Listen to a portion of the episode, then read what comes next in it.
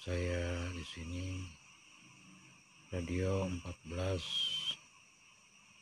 yang berdomisili di Desa Banjarwetan, Kecamatan Banjaran, Kabupaten